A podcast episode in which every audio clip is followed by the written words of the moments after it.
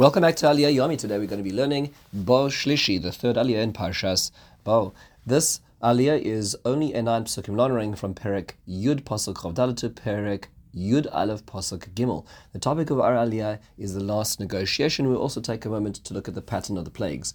So now Pharaoh calls um, uh, Moshe in and he says to him, Go and serve Hashem, but you just need to leave your livestock, tzanachem ubekarchem yutzag But you can take your children this time. So the negotiation sort of shifts as Moshe has displayed more power, then uh, Paro is willing to give a little bit more. So Moshe says, well, you know, we actually we're going to be serving Hashem and we're going to be giving sacrifices. So we're going to actually need your livestock. Not only will we take ours, but we're going to be taking yours as well. And because when we get there, we don't know specifically what Hashem wants from us to serve, so we need to take everything. So Paro, uh, at this time, his heart is hardened by Hashem, and he says to him, "Leave me alone. Don't see my face. Don't be careful. Toss roz bonai. On the day you see my face, you will die." Moshe Rabbeinu responds by saying, "Ken." I will not see your face anymore. Then we hear about the beginning of the next perek, which is the end of our aliyah, where Hashem tells Moshe that there's going to be one more plague that he's going to bring against Pharaoh. And uh, after this, the nation of, of Egypt and Pharaoh will send out already Garesha, Garesha, Schem. They're going to chase you out of Egypt. At which point you're going to uh, ask everybody to borrow from their neighbors to get all the gold, gold and silver from the Egyptians um, as well. And going to hear that Moshe Rabbeinu is very favored in the eyes of the of of uh, all of the Avdei Pharaoh and the eyes of the people. So it's a little complex aliyah. I just wanted two questions. Number one is is why is Paro intent upon keeping the livestock? Why is he just hanging on to all this negotiation? So the Oznaim Torah points out that uh, when he saw three days of paralyzing darkness, but yet the nation of, of Israel did not flee, he believed that in fact that maybe they were they were weak. They weren't as they were showing, and therefore perhaps they would not they would they would really be believed to come back after three days like they were requesting. But he said, but the problem is that if they go for this whole festival and they're going to bring all these sacrifices, you never know what's going to happen. They start get ideas of nationalism and freedom and liberty and all this kind of nonsense in their heads. So he says, I, I will keep the animals so it's not going to be such a fantastic feast, and you now have a collateral to come back for as well as his, his level of guarantee. Now, the curious pasuk in our aliyah is when when uh, Pharaoh says, "If you see my face again, you'll die," and Moshe Rabbeinu agrees to those terms. But then, right after that, right after that, we hear about the um, about uh, um, the Moshe Rabbeinu being told to talk about this new, next plague. So the Meforshim debate this. Rashi points out this is not in chronological sequence. Rav Hirsch paints it out very clearly, and perhaps we aren't used to thinking about it this way, but it is worthwhile noting that the order in which things happened was that the month of Nisan was designated as the, as the first of month. So that happened first. Then the Korban Pesach and instructions are given for the 15th of the month, the 10th to the 14th to 15th of month. Then the plague of darkness ensues and wanes towards the 13th of Nisan, at which point in time this negotiation here in Ar Aliyah happens. And then at that point in time, when a Paro sends them out and says, I won't see your face, that's that, that that's when um, uh, Moshe Rabbeinu has already told him about this this Makas Bachoris, this whole episode of the firstborns as well. So really you need to see it in that way. So there's a lot of things going on all at once, and the timeline is a little less linear than would appear to be in the Psukim. Being as this is a short aliyah, perhaps it's an opportunity to look at and reflect on the patterns in the Makos themselves, how many um, plagues there were. So there, there are different ways of looking at them. We already looked at one breakdown of the Makos, and that's the 7 3 breakdown between Va'era and Bo, and the idea of the ideas that we explored in the first Aliyah as to why that break, break up, the breakdown of the plagues is. There are, another, there are other things to consider when looking at the patterns of the plagues. So, First thing is the Gvuras Hashem. That's the Maharal's Sefer on um, Yetzias Mitzrayim, um, on the Haggadah as well. He describes in the 57th chapter that if you notice, the plagues are always moving upwards. They're not just a um, a actual, we'll call it quantity. They're not a, just a scalar, they're a vector, they're moving upwards. So they start in the waters and they move out of the waters onto the earth, and then they move up to the livestock and the humans, and then they move up to the air and above the clouds. So that's the movement of the plague. So there's a plague, and it's an experience of showing total control of every vestige um, of power in this world, from the lowest to the highest. That's what's being described over here as well. The Maharal then goes on to say uh, perhaps another pattern over here, and that is that the Mishnah in Pirkei Avos tells us that the world is created in ten utterances, but then the, uh, the Mishnah also describes that there were ten times, the ten plagues that, that were ensuing in Egypt. Says the Maharal, there, that's not just because the number ten is. Uh, is uh, it happens to be a, an important base in the log logarithmic scale. The reason why is because these are actually reflecting each other. So that means to say that in when Hashem created the world, before He created the world, there was essentially only the infinite Ribbon Shalom. There's only the Almighty. Every time He created the world and another step was taken, He was essentially veiling and shielding His expression in this world. So every mamar, every utterance of creation was another veil uh, um, hiding His presence which meant that at a certain point when humanity was just so ignorant, willfully ignorant of seeing the presence of God, Hashem had to remove those veils once in history, and he removed them one by one, which meant that if, as an example, Maharal goes to great, great depth to describe, you know, so when you have let there be darkness, that's obviously um, the, the reflection of Yehi Or, of the initial, the second Ma'amar of light when it talks about you know arbe that it's the, the locusts which eat all the vegetation that undoes the creation of tachia or its deshe the creation of vegetation.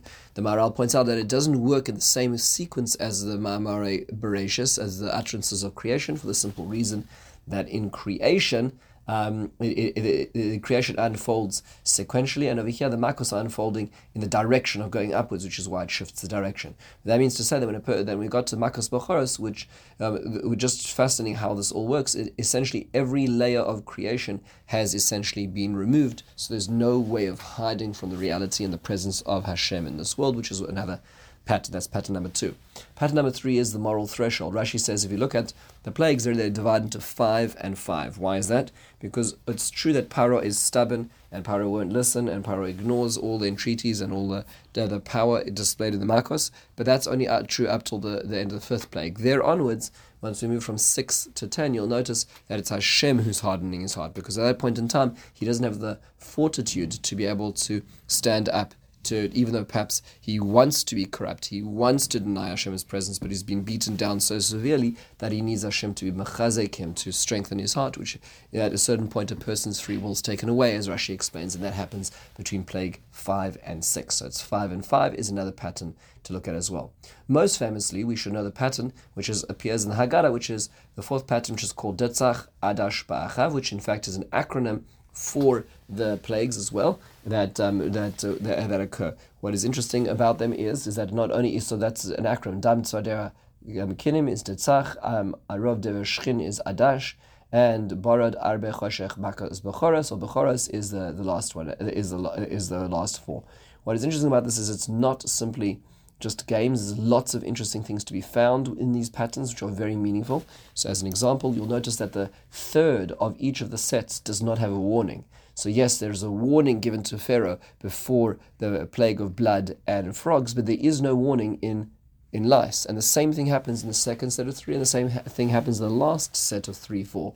That there is there is no warning for the last of the plagues as well. Um, and there are lots of other parallels as well when the when the, the staff of, uh, of Aaron is used, when the hand is used, how the plagues are, con- uh, are conducted, they all fit into very neat groups in terms of seeing uh, seeing the pattern over here as well. So what's the relevance of this? So Rav Hirsch has a very beautiful suggestion over here. He has an essay on the parasha. It's quoted in his Haggadah as well. This section from the parasha where he describes that there were three things that Egypt were doing to the Hebrews. Number one was a gerus. They were treating them as foreigners. Avdus, they were subjugating them, and Inui, they were afflicting them. These are all reflected back in the, the prophecy at the Bris Ben in the covenant between the parts.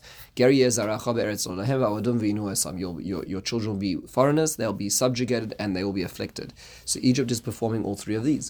So argues Rav Hirsch that each of these three, these sets of three, Titzach, Adash, and Ba'achav, in fact, are microcosms of the reflection of the punishment upon Egypt. So the first of each of the three, the second of each of the three, and the third of each of the three reflect a punishment befitting each of these three um, degrees of pain inflicted upon the nation of Israel. So, for instance, blood, blood wild animals in Barad are a expression of Gerus, where the Egyptians become foreigners upon their own land. They relied upon the Nile as its, as their source of life and economy. It no, it's no longer theirs anymore. It creates decay and death. They, they thought that they had their cities, which were the, their, their place, and they could have a domain outside of the wild, but the wild now comes into the city. That's Arov and Barad is where they had climate. They relied on climate. After those three plagues, the first of the th- the first in each of those three sets, they say to themselves, are, is this the land we really know? Are we really the masters over this? That's number one. then the second is avdus, so servitude. Servitude is based on a um, on a misnomer, on a idea of superiority that I control you, I am more powerful, I'm superior to you.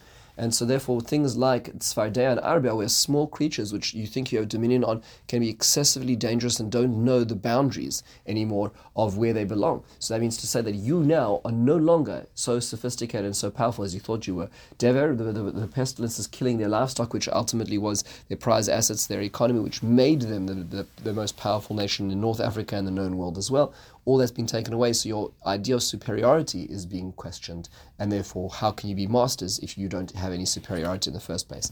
And finally, it's worthwhile noting that kinim, shchen, uh, uh, uh, and choshech, um, the lice, the boils, and the darkness are all plagues of immense physical suffering. Right, when people are afflicted by lice, and when there's boils upon their skin, a skin disease, and the incarceration in darkness are all expressions of terrible suffering. So each of the, th- the thirds in each of the group reflect that as well. Very, very painful description, and this is reflected about the idea of um, the, the idea which which is they actually did to the nation of Israel. It's worthwhile just noting as a fascinating aside that um, Ditzach Adash Ba'achav actually is also came into a debate between Christian and Jewish um, um, polemics that Christians for many centuries had blood libels in which their preposterous claims were that Jews were taking the blood of Christian children to put into the, the wafers of the matzah. Jews are not, allowed to drink blood, forget killing people. It's, it's, the whole thing is ridiculous. And so one of the priests actually claimed that Datzach Adash Ba'achav was the acronym for Dam Tzrichim Kulanu, we all need blood, Al Davar Ragnu, because we killed Ben Kel, uh, Ben Kel Chai the God of our, um, our power and, and, God in heaven. So they claimed that Datzach Adash Ba'achav was in fact an acronym about needing blood. And so the, the, the, one of the rabbanim who was representing the Jewish community um, said that actually, in fact, it, it's another acronym which is Dovrim Tzora, um, Dovrim Tzorenu Kazov, our enemies speak falsehood, Alilos Dam Sheker, which are false falsehoods um, of blood. B'nei Avraham the children of Abraham, God, God, forbid doing such a thing. It's just interesting to a historical twist on this, but that's an, an, an, another aspect of the Detzach Adash of With this, we close the third aliyah and an overview of the Makos. Have a wonderful and meaningful day.